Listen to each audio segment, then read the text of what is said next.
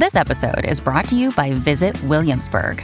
In Williamsburg, Virginia, there's never too much of a good thing. Whether you're a foodie, a golfer, a history buff, a shopaholic, an outdoor enthusiast, or a thrill seeker, you'll find what you came for here and more. So ask yourself, what is it you want? Discover Williamsburg and plan your trip at visitwilliamsburg.com.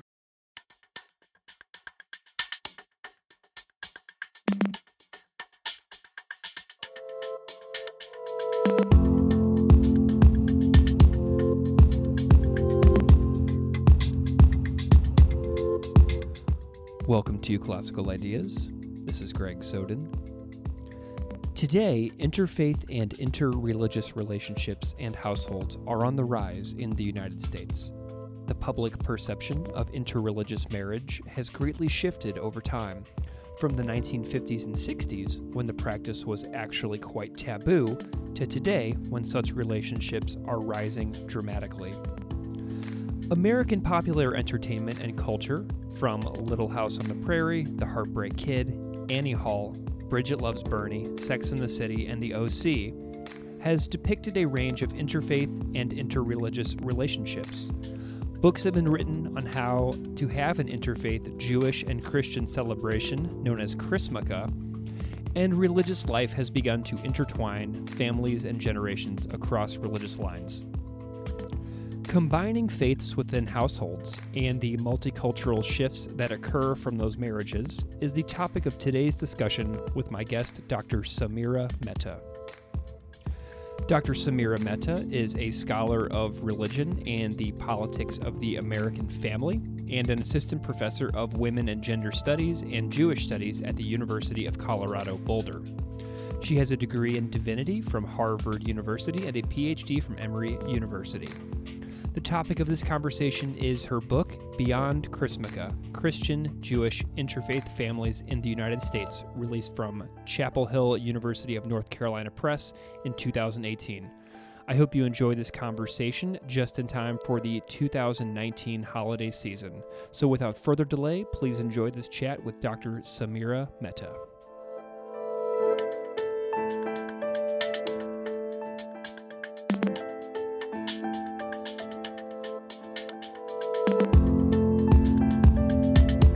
Dr. Mehta, thank you so much for coming on Classical Ideas. Thank you for having me. Can you just maybe spend a moment and introduce yourself to the audience and tell us tell everybody what you do? So, I focus on sort of family religious practices and representations and thoughts about the American family from about World War II to the present. I work in Jewish studies, American religion, and women and gender studies in terms of disciplines. So I'm really interested in thinking about the intersections of those worlds and how they play out in family life. Wonderful. How did the scholarly exploration of religion enter your life? What kind of hooked you into making this a profession? So, when I was in college, I had to fill a distribution requirement. I was an English major and I was at a school that said you had to take three classes in the humanities, three in the social sciences, three in the natural sciences, and you had to cover at least two departments. So I needed to take a class outside of the English department. And I decided to try a Patterns of Asian Religion class. I'm half Indian. I wanted someone to explain Hinduism to me. Nice. And I just loved the religion department. They were fantastic people. I ended up double majoring um, mostly out of love of them. And then when I was applying to PhD programs in English, I realized that it would make me really sad to stop studying religion. And at the time, anyway, and I have not kept up with what's going on in the world of um, English literature, but at the time, there wasn't a lot of room to do religion and literature, at least through English programs. And so I ended up deciding to study religion instead. I did this experiment on myself. I took an extra year off between college and graduate school. And at the as I was like, "Oh my god, I can't go to graduate school in English. I want to study religion. What am I going to do?" so I went to the Harvard bookstore, which is this amazing independent bookstore in Cambridge, Massachusetts, and I bought a bunch of 19th century British novels, a bunch of literary theory, a bunch of American religious history, and a bunch of early Christianity. Those were the four things that I really loved. And decided that when it was time to make a decision about graduate school, I'd see what I had read. And I had read all of the 19th century British novels and all of the American religious history, but none of the literary theory Mhm. and none of the early Christianity. And I was sort of like, well, I think that's an answer. I think the scholarly work that I'm interested in is American religious history. And then from there, I came to get very involved in the study of American Judaism. Very cool. That is such a neat little experiment you ran on yourself. I love that. Um, so Extremely dorky 23 year old. Yeah, no, but it's actually really cool. And, um, you know, I see a lot of that in myself looking back at that age as well, where I wanted to explore new things, new ideas, new cultures. And I wound up doing a lot of traveling. But, um, you know, I feel like that is such a transformative moment. So you have this new book out called Beyond Chrismukkah. And there there the theme in the book is about interfaith families. And interfaith is like a growing trend on this show in particular. Like i've done episodes specifically on interfaith activism and i've talked to people who have interfaith backgrounds and it hmm. seems that it's super common in this country and only getting more and more common. So how did you latch on to the prevalence of interfaith as a possible area of academic pursuit? So I really didn't, is in some ways my answer. Um, I was looking for a topic, and this book was originally my dissertation. And Yeah. so this it's a very long germination project. And so when I came up with this topic, interfaith wasn't holding the space that it's holding right now. yeah So I went to graduate school wanting to work on the Puritans. I think my advisor just trusted that I would outgrow that. Mm. Um, I got to Emory and I discovered that I didn't love the Puritans. I had loved the professor who taught the Puritans right in my master's program, who is brilliant and funny and snarky and grandfatherly. Like he just he was he was he was a wonderful professor for me. Um, but without him, I wasn't as interested in the Puritans anymore. Um, but what I was, and so I had this professor at Emory named Diane Stewart, and she said, Well, what about them excited you? And we talked and talked, and we realized that what I was interested in was this phenomenon that happens both in Puritan New England and with interfaith families. What happens when the religious rules of an institution do not match what the believers need and want? Right? So you want things you you you, like the rules just don't fit with you and who you are and what you want, but you're not willing to walk out on the religion because there are still things that really matter to you. So I've got a really good friend who wants to be a priest, but she also wants to be a daily communicant. And it's really hard to find that in the Episcopal Church. And so, like, she's like, do I walk on Catholicism so that I can be a priest? Or do I stay a Catholic because I want this ritual practice, right? I suspect she could find it in the Episcopal Church, but it would be harder, right? hmm And so, um, and so, like, what do you do with that? How do people navigate that tension between the rules of their institutions and the cultures and conventions of their institutions, and the fact that their own lives, needs, wants, beliefs, spiritual journeys, ethics, whatever, don't fit?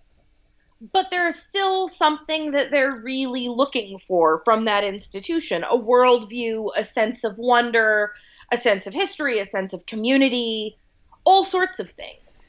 And so I was trying to figure out another way to study that kind of tension.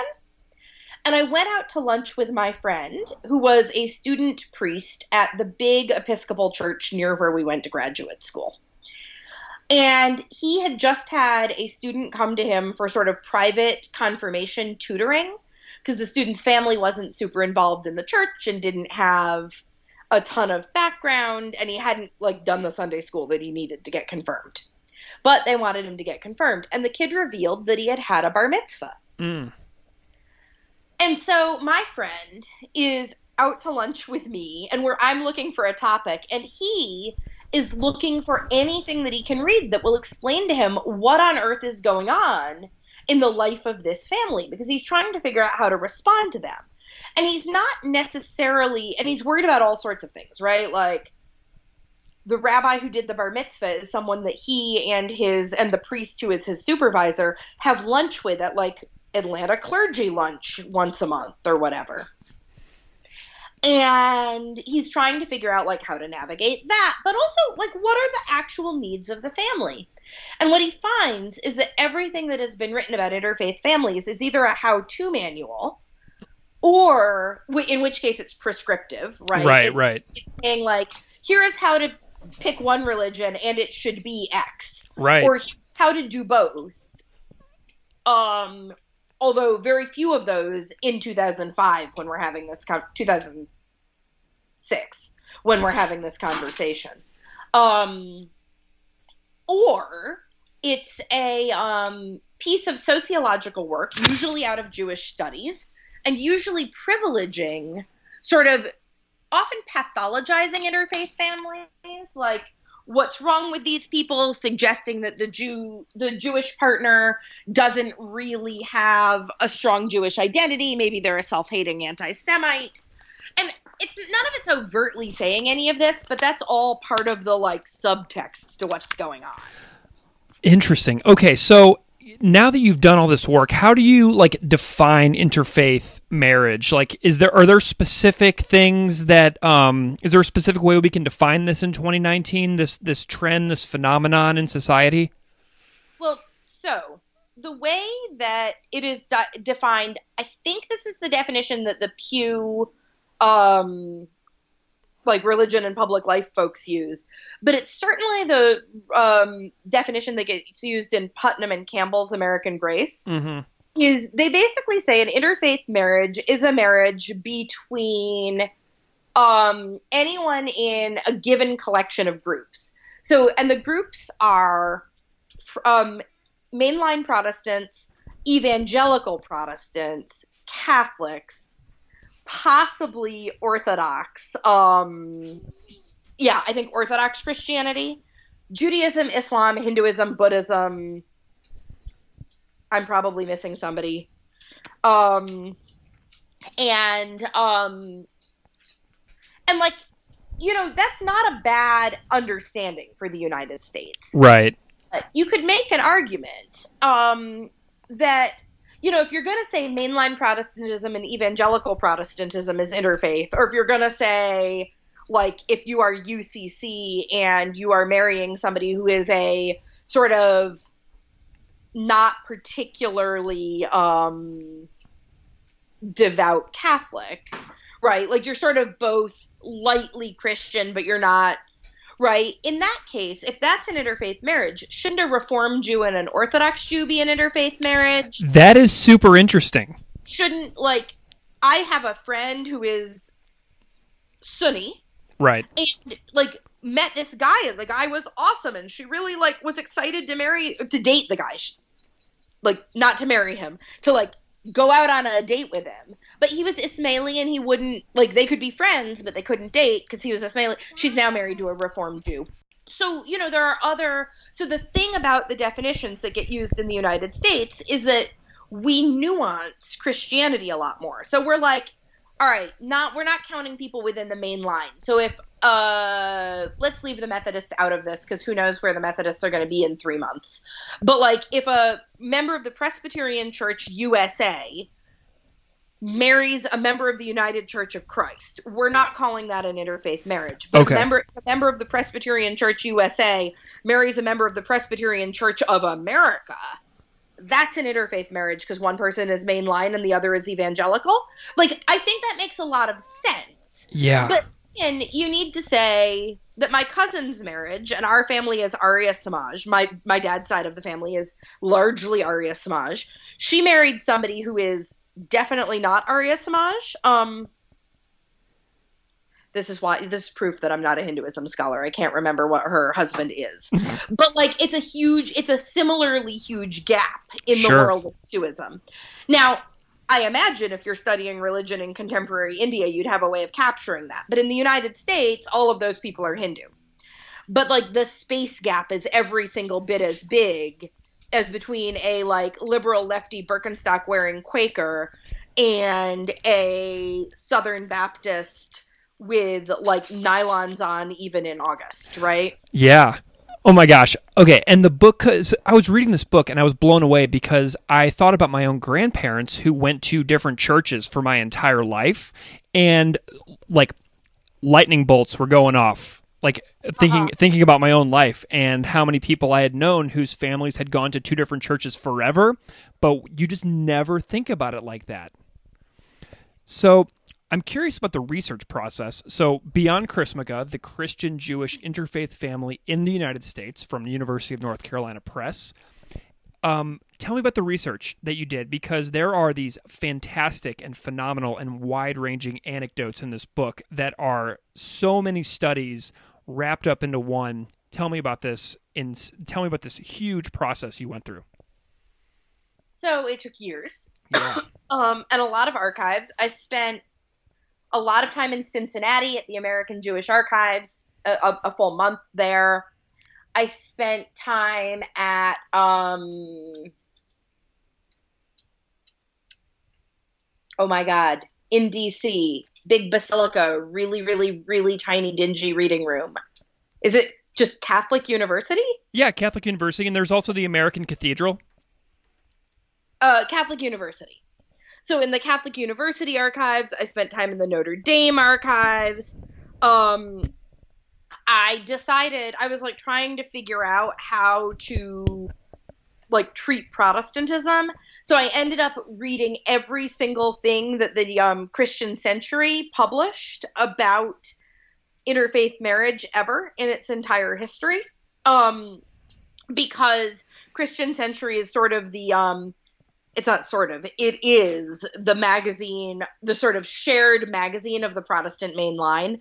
And i thought about the amount of time that i put into catholic um, archives and jewish archives and i imagined trying to scale that to all of the protestant denominations and decided to use the christian century. Um, so i um so i did that I wanted institutional takes on things. I never did. I didn't end up including this in the book, but I have. I imagine that someday I could potentially write an article thinking about Catholic Protestant interfaith marriage before Vatican II. Mm, yes, that would be interesting. And the reason I didn't end up writing about it is that I basically started my book project in about 1965. So I end up starting my project right after Vatican II. But Vatican II turns out to radically change the dynamic around Catholic Protestant marriage because it decreases some of the lived practice differences between Catholics and Protestants. Um, but in like the 1930s and 40s, there's a lot of anxiety about Catholic Protestant marriage. Um, that I never ended up writing about, but I've got all of these stories. It's like people being like, oh my God, if he's Protestant and she doesn't want to cook meat on Friday, will he let her cook fish on Friday? Will he demean her if she doesn't? Like, will he will he insist on a pot roast and will he like insist that the kids eat the pot roast? And oh my God, or if she's Protestant and he's Catholic, will she will he just come home and there's like roast chicken on the table, right? What's gonna happen? Um, and so, so like all of, and all of that is at Notre Dame.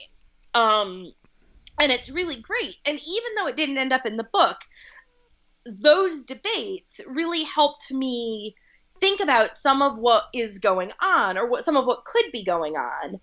Um, and honestly, a lot of those are not things that are going on in the early, like, I end up writing about so I write institutionally about Catholics, Protestants, and Jews, and then I write about popular culture. And what you see is that the Catholic Protestant distinction just drops out of the debate. It becomes Christians and Jews, and it doesn't even matter what kind of Christian you're dealing with. And this is super interesting because in American religious history, Catholics and Jews are sort of the outsider the big important outsider traditions in sort of I'm not saying this is the best way to do American religious history, but sort of functionally the way that we do American religious history is to present them as like the you know, you've got like this 1950s tri faith America model, and we kind of backform that. And so they're the important minority voices in the American story. Gotcha. Okay, so you mentioned an important date, 65, 66. I want to talk about that. There's something that happens in 1966 called the General Commission on Chaplains and Armed Forces Personnel, and they write about the official quote unquote official stances of a of interfaith marriage. So in the early days, there is like no like active process by Jewish and Christian religious leaders to like discourage interfaith marriage and later on then they like reluctantly seem to accept it if there's nothing they can do to stop it. So I, I was found I found myself captivated by the use of language that you use in the book. And you you say things like minimize the damage and battle and threat. So I want you to tell listeners about how to understand the context of this rapid rise of interfaith in the 60s through the 80s while keeping in mind like those violent sounding keywords. So the first thing that I would say is that I had no idea that there were violent sounding keywords until I read the question that you wrote for me. Nice. Like I had no idea. I was just sort of and I think so I think that part of it is actually that that chapter I structure it right around this military document. Yeah. And so I wonder whether it's a little bit just that the military is into military sounding metaphors. Sure. That's a possibility. Um I will say that Protestants less so.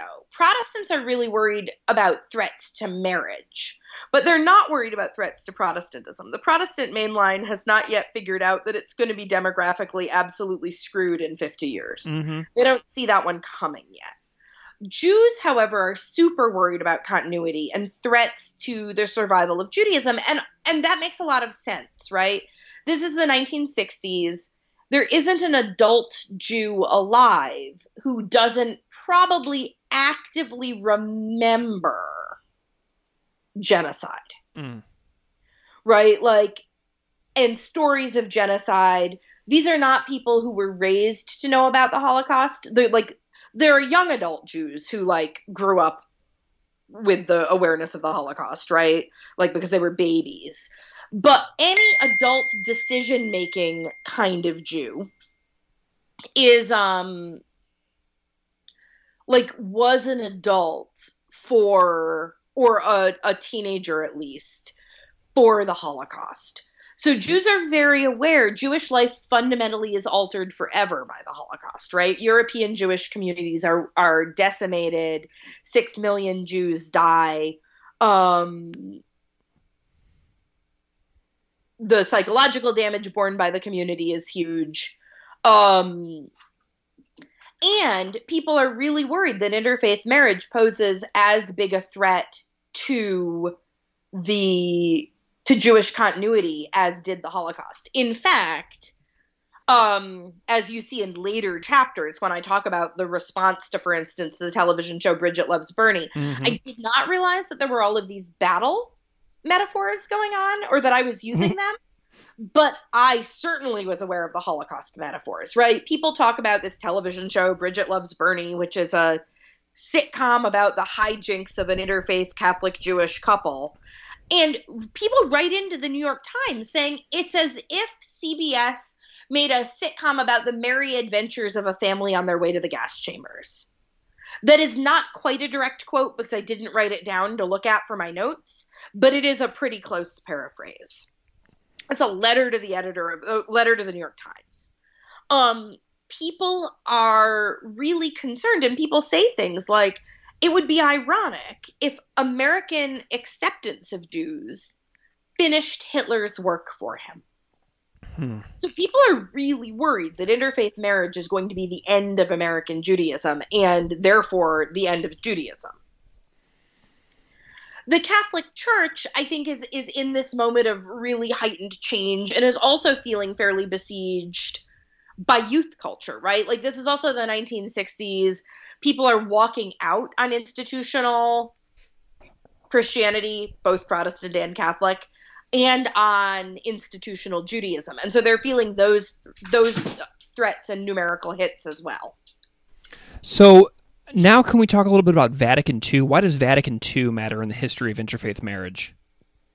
So I think that part of the reason that for the second half of the interfaith the of the century, interfaith families end up being it ends up being a Christian Jewish story instead of a Protestant Catholic story or a Protestant Catholic Jewish story, but really like a Christian Jewish story.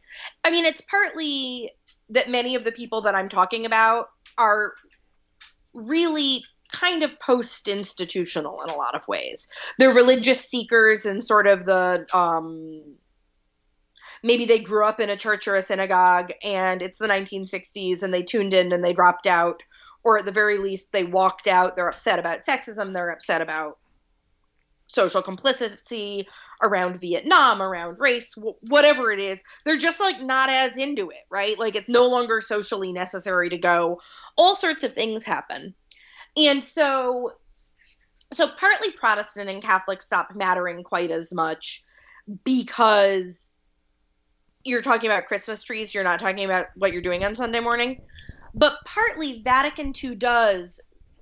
Earlier, I was talking about like all of this anxiety about like, oh my God, what if she won't mm-hmm. cook fish on Friday? What if he makes her cook meat on Friday? Those tensions go away, right? Vatican II reduces a lot of the difference between Protestants and Catholics in terms of how it is that they're living in the world. Oh. necessarily in terms of liturgy or embodiment i don't i think there are still really distinctive cultural things about catholic and protestant life. I don't mean to say that there aren't but a lot of the sort of institutional anxiety goes away. Um and i think that that's very important. I also think that less Vatican II and more in 1970, the Vatican releases a statement called Matrimonia Mixa. Mixta? I don't speak Latin. Mm-hmm. I mean, please don't tell my junior high school Latin teacher don't speak Latin, but and I also just like so I don't know the word and I can't remember. Matrimonia mixta, I think, or mixa. Um and it's ni- so it's 1970 and basically, it is the Catholic Church saying, we will marry anybody provided they do X, Y, and Z.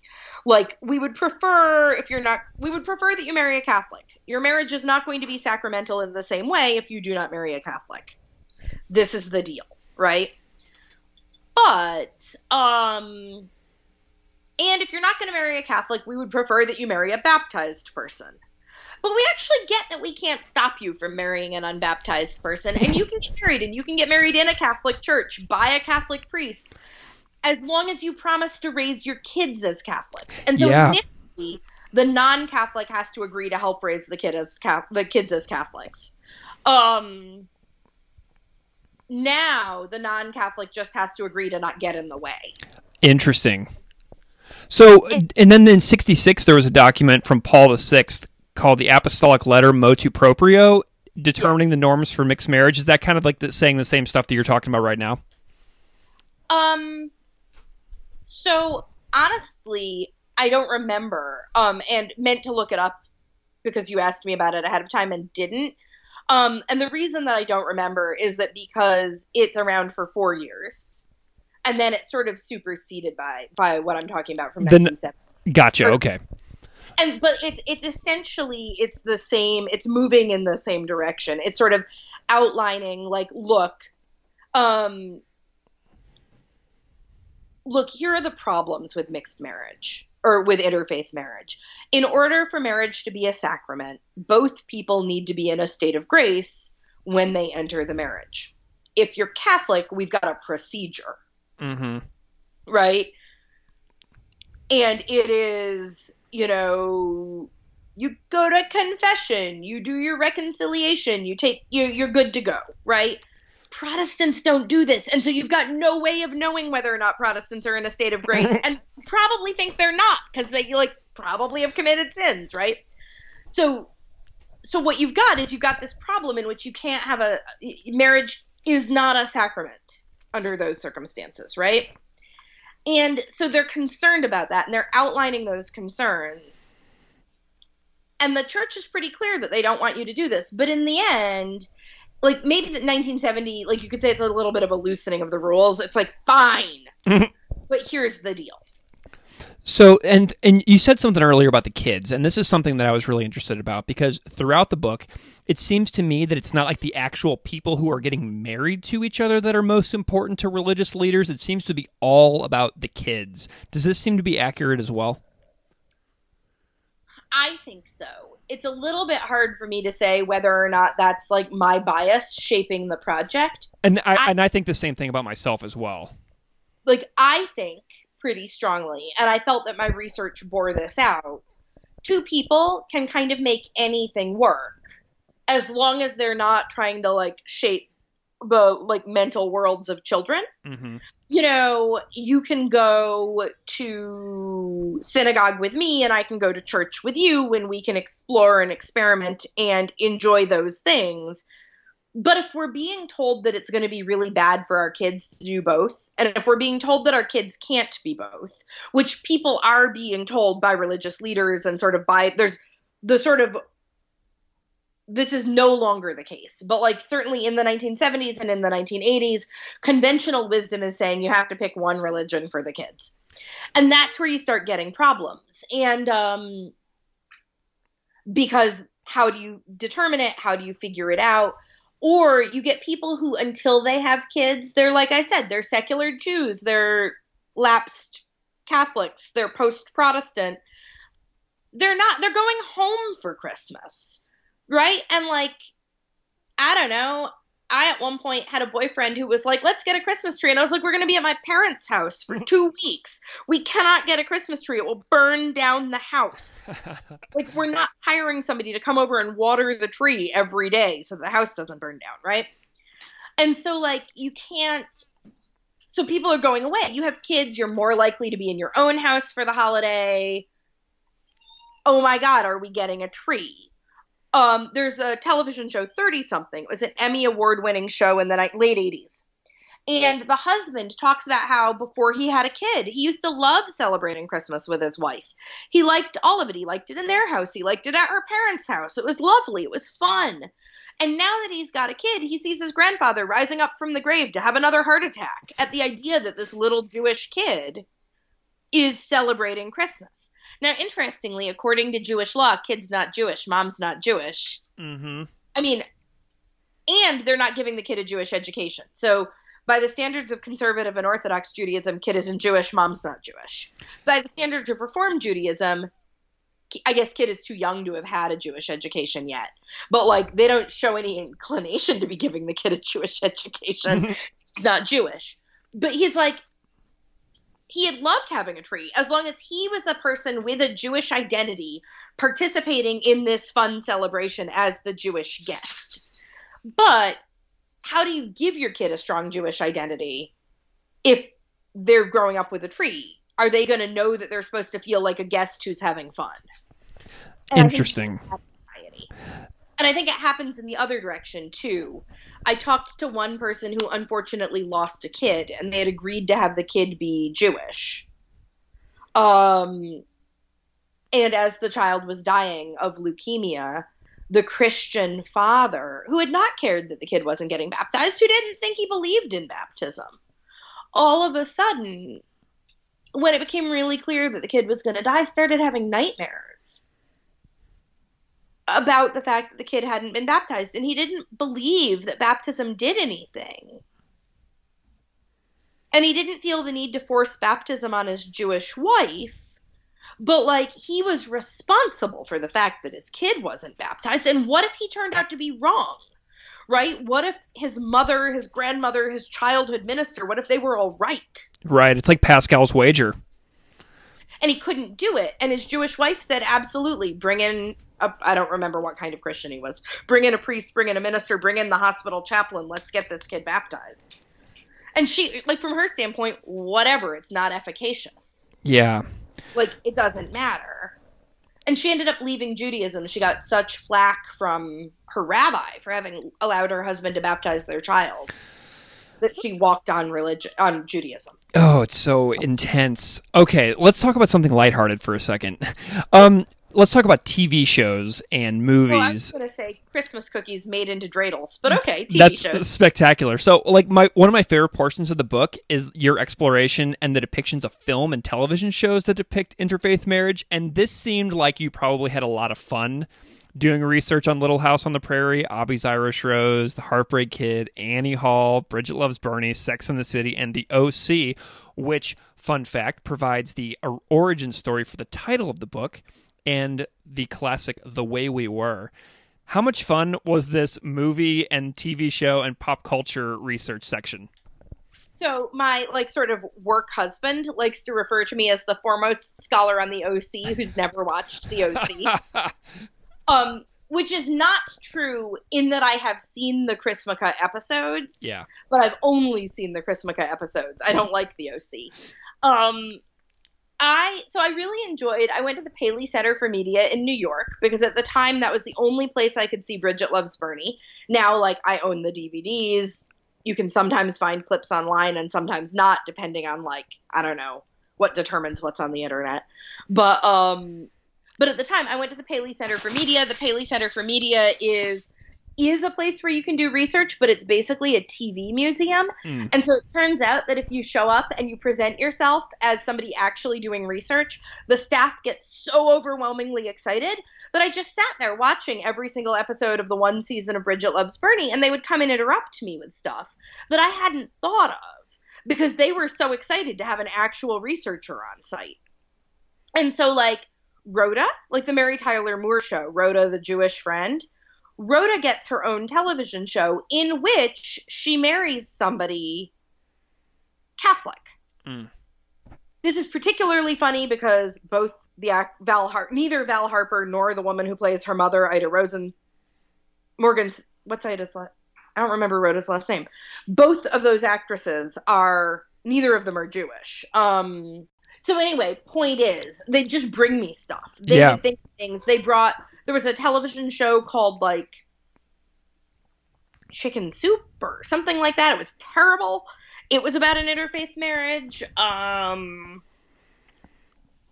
and so that was really fun. And I just sort of spent a month hanging out at the Paley Center for Media. Sweet. Watching TV and knitting a lot. Like and it was very slow because I was transcribing stuff.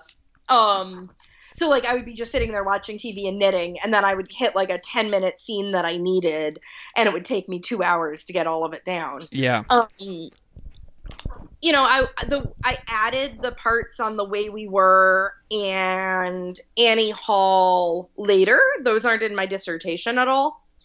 Um, there are some things that didn't make it in. Like I watched maybe I don't even know how many seasons worth of Mad About You waiting for them to cop to the fact that it was an interfaith marriage. If you like Google television interfaith marriage, Mad About You comes up. If you spend three minutes watching Mad About You, you can tell it's an interfaith marriage. They never admit to it. Interesting. The closest they come is they have a fight about oyster stuffing on a Thanksgiving episode. Oh my gosh. Which Helen Hunt's family has um, oyster stuffing and what's his face, her husband's family. Is it Paul Reiser? Yes. Paul Reiser's family doesn't.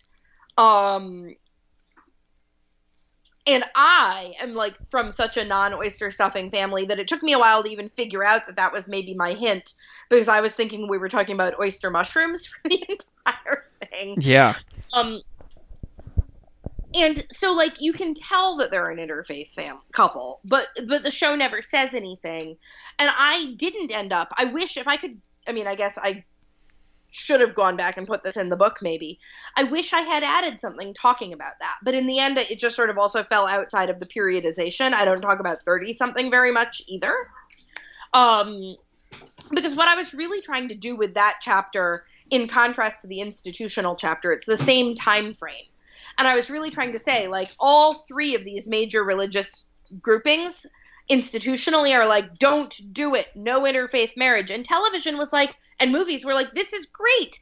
This is how you become a real American. You can like get out of your ethnic ghetto and stop being too immigranty and like you don't need to eschew bacon and you don't need to drape things with like icons of saints. Like you can you too can be a good secular sort of Protestant American, right? Yeah, yeah and so that was where I was going. And so in the end, Mad About You is from the 90s and 30 something is from the late 80s. And I had sort of moved on to other topics by those time periods. Something that's like a really modern example that I think a ton of listeners will latch onto is your depictions of Sex in the City. And I had some questions about the gender depiction. Turns out that Sex in the City is not a contemporary example. Oh, it's not? No, I was recently informed by a student that Sex in the City is mom TV. Oh goodness. Okay, well, to all the moms out there, um, I have seen the Sex in the City movies, by the way.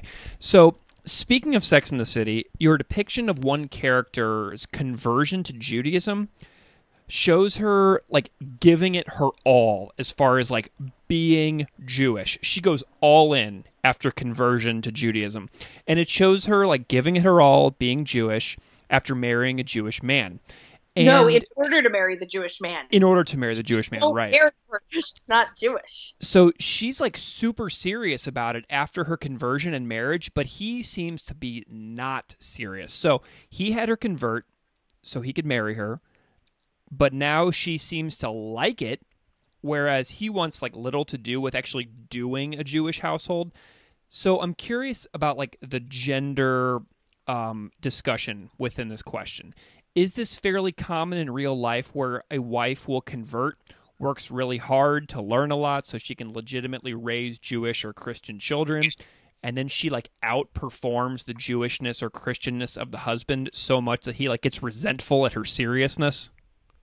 So this is something that I saw a decent amount of. The really a really good place to look for more about this is Jennifer Thompson's book Jewish on Their Own Terms. Mm. Um, so I just want to give a shout out. Really, I talk about this less than I might because she did such a spectacular job that like there just wasn't any need. Um, and she did really amazing deep ethnography with either I don't remember now whether she talks to women who have converted, but to Christian women who have signed up to raise Jewish kids. So, one of the ways that people talk about this is the difference between being Jewish and doing Jewish. Yeah. So, a lot of the time, particularly like the people who get into interfaith marriages, right? The Jews are often they're cultural Jews, they're secular Jews. They were maybe raised in synagogue and they maybe envision themselves raising kids in synagogues.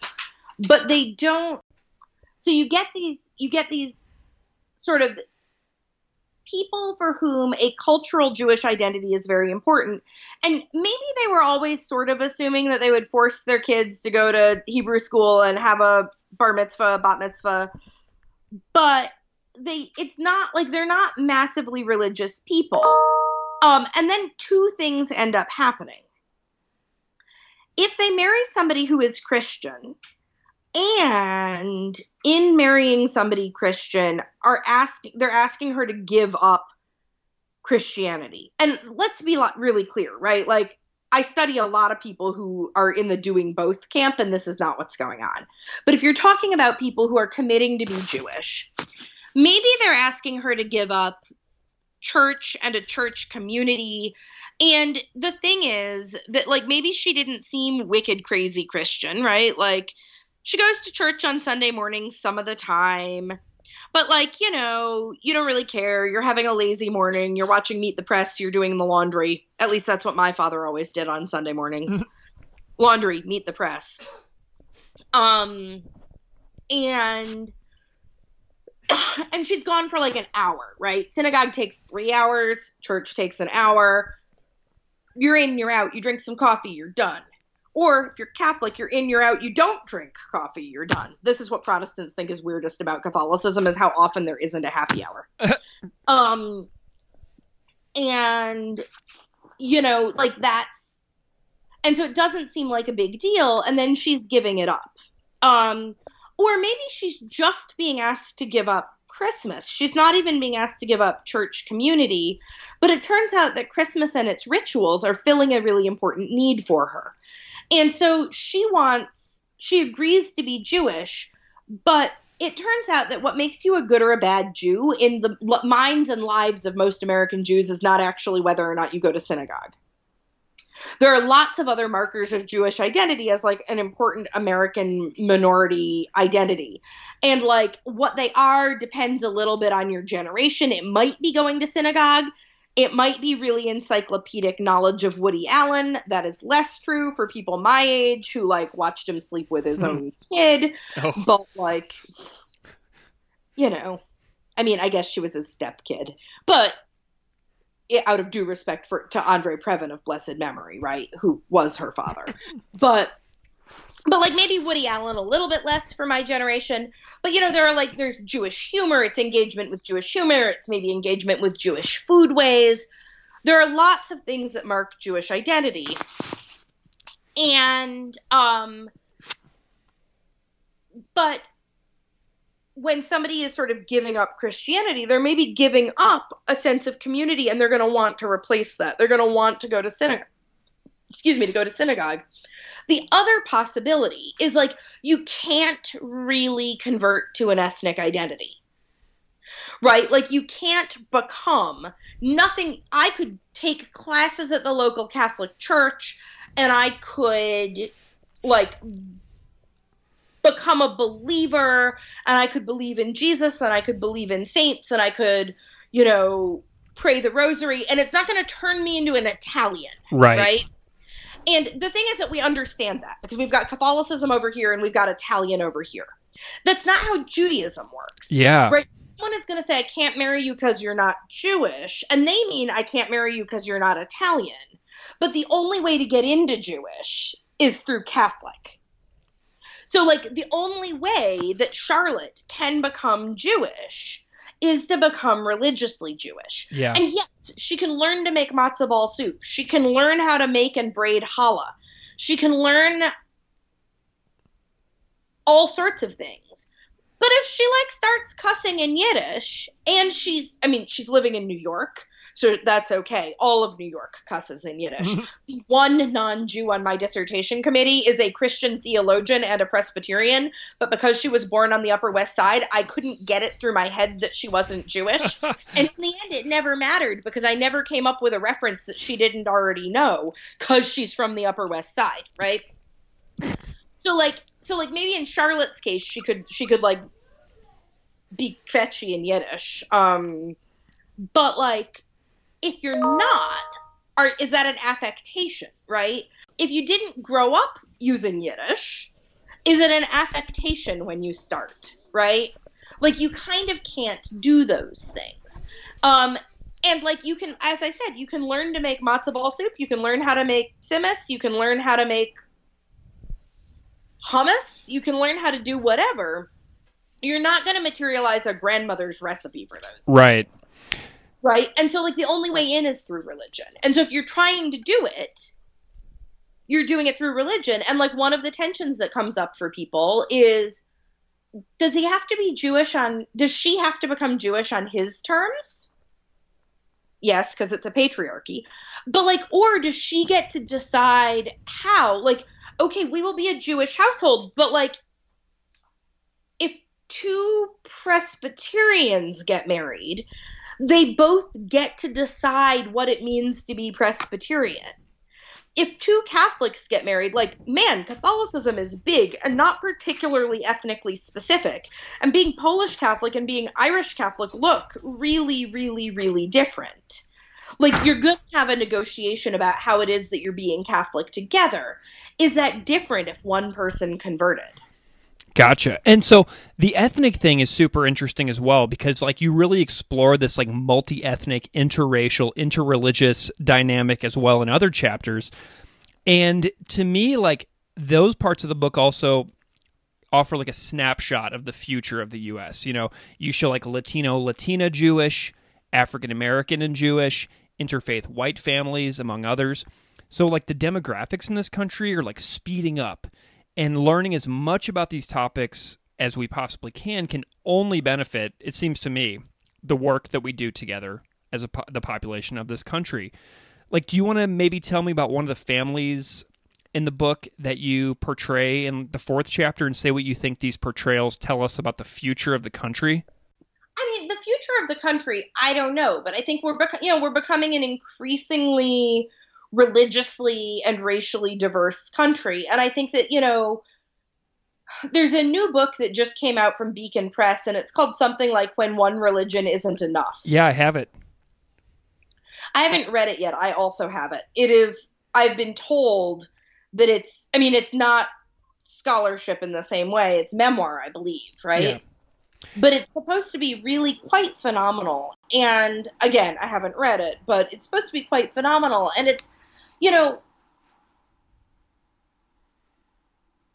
what does it mean to have multiple identities? What does it mean, right? If I tell you that I'm half Indian and on the other side from basically a WASP family with some serious Ashkenazi heritage, Mm-hmm. so white Anglo-Saxon Protestant, Eastern European Jewish, um, and I myself am Jewish, but my mother is Unitarian and my father is Hindu.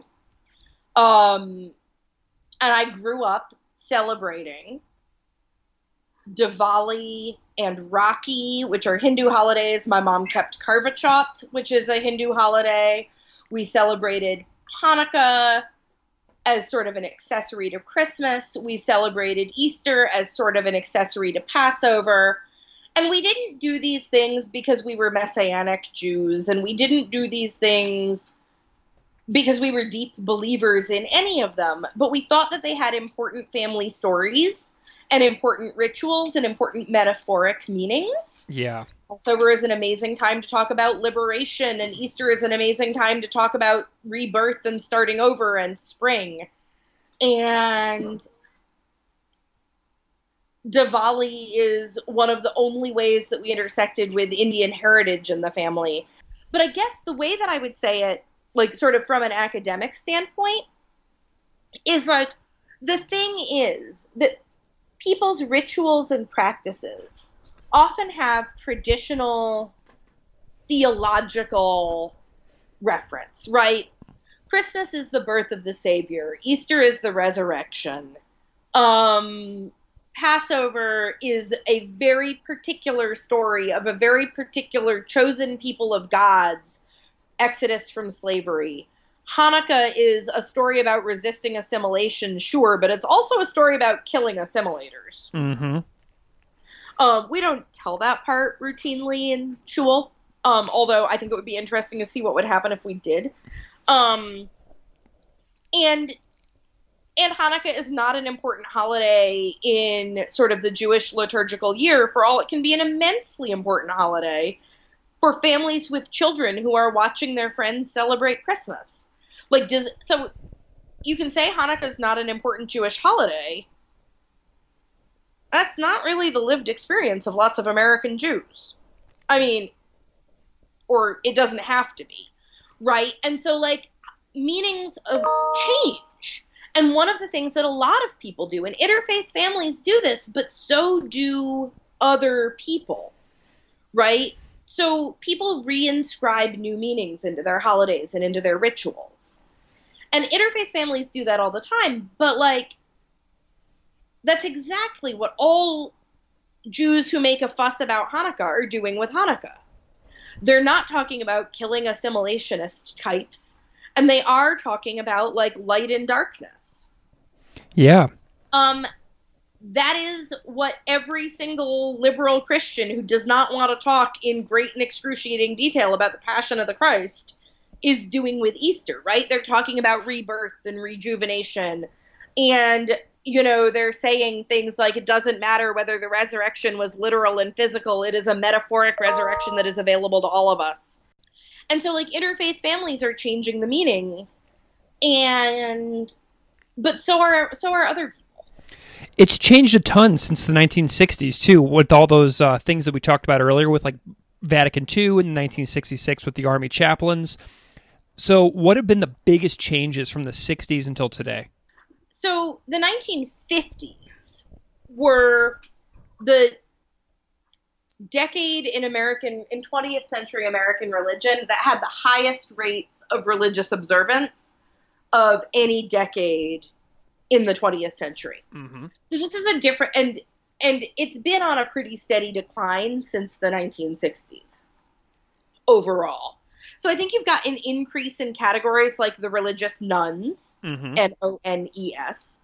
Um, although it turns out that there is a really fantastic group of nuns and nuns that like do things together, or at least have an internet presence together, and apparently a penchant for puns. Nice. Um, but um and you know the religious nones are a sticky category because it's like sort of everybody who checks none on a survey box but you can't tell very much about what they mean by it and there are people who do there are scholarship that suggests that they fall into a range of categories um, including people who would love to go to church but can't find ones that fit and people who are sort of religious seekers and believe in like the truth of all of the religions and then people who are hardcore scientists who think the entire thing is hogwash and like you know all sorts of things like that. But you get those changes.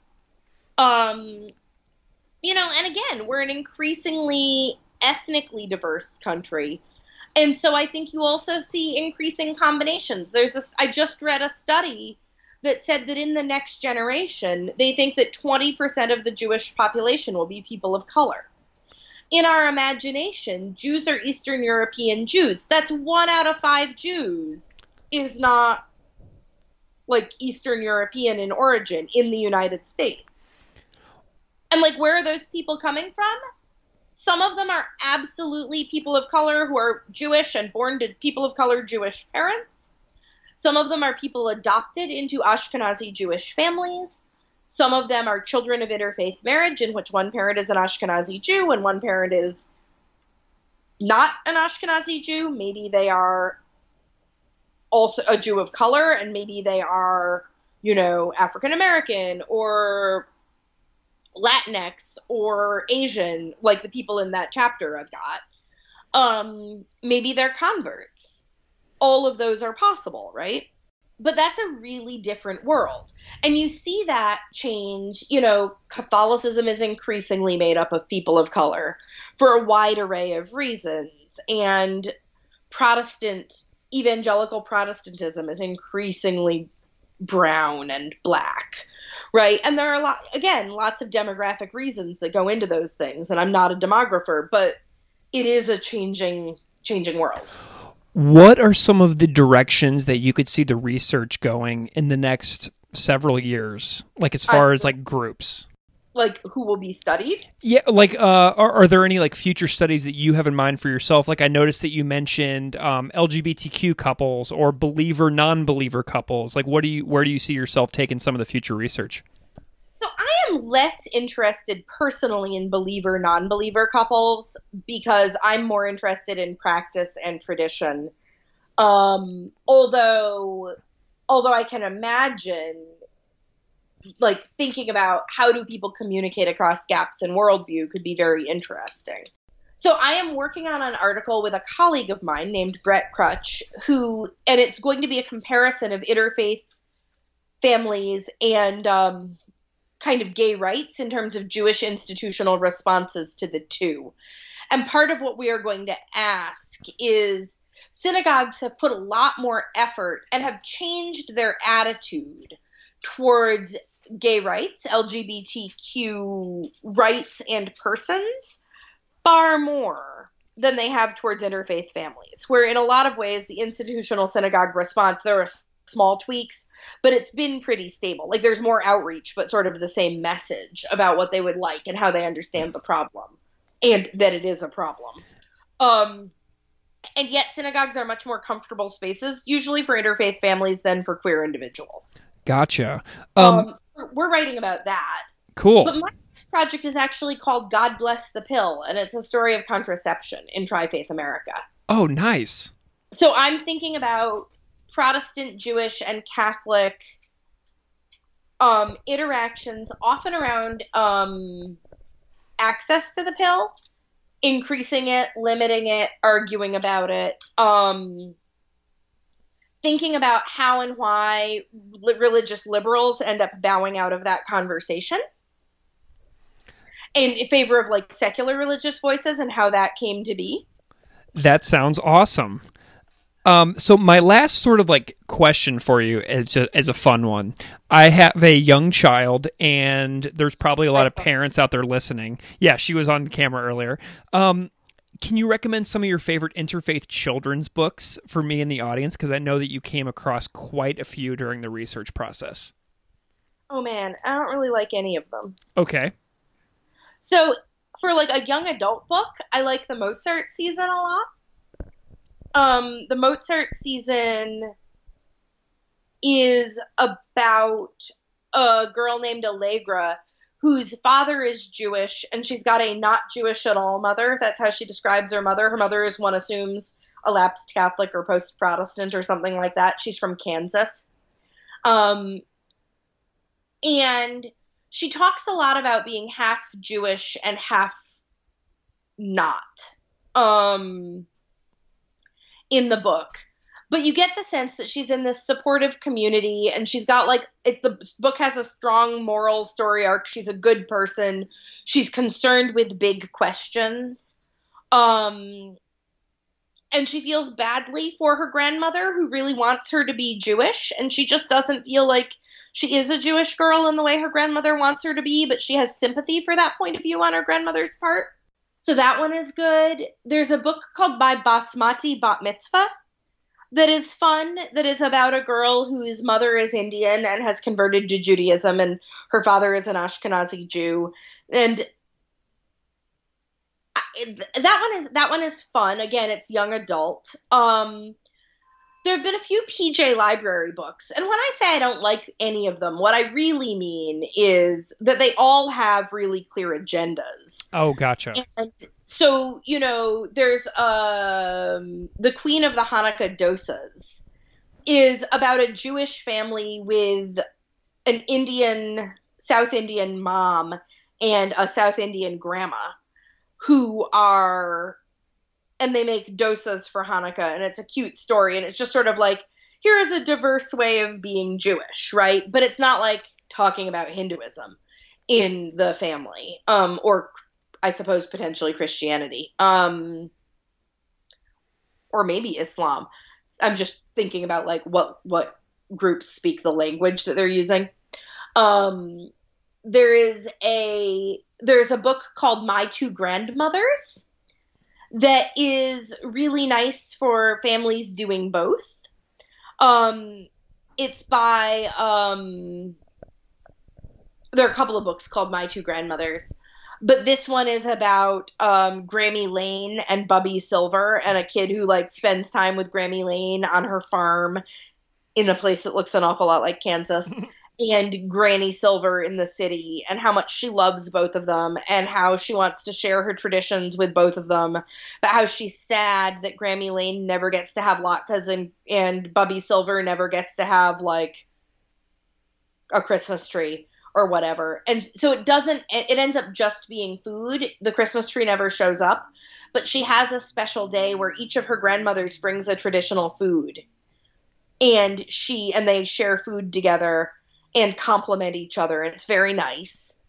Um, if you're talking about a family that is being Jewish, there's a book called Papa Jethro, in which a kid who is Jewish tells his grandfather or talks to her grandfather about being Jewish and teaches him about being Jewish.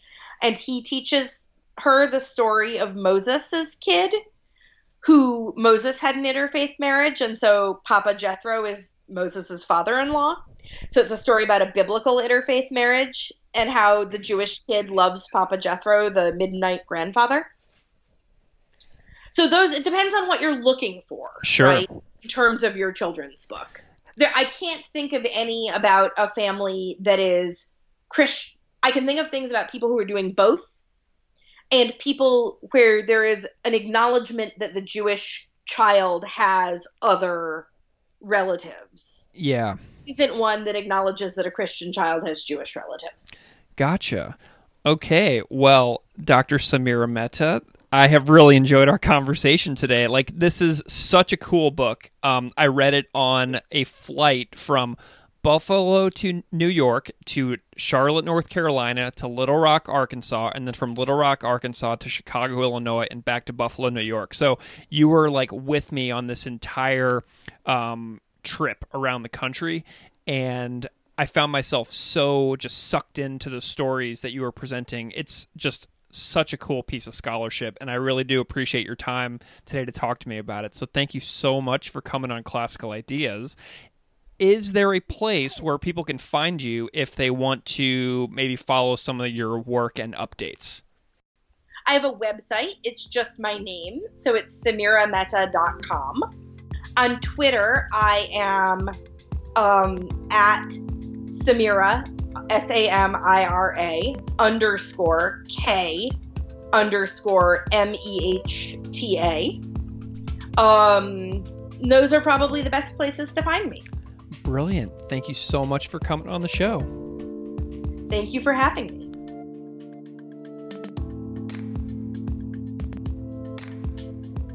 Classical Ideas is produced by me, Greg Soden. Music on Classical Ideas is composed and performed by Derek Strybeck. You can find his music at www.wearewarmmusic.com. If you like this show, please rate it on iTunes, Stitcher, or wherever you get your podcasts. You can email me at classicalideas at outlook.com or find me on Patreon at patreon.com slash classical ideas podcast. Thanks so much for listening.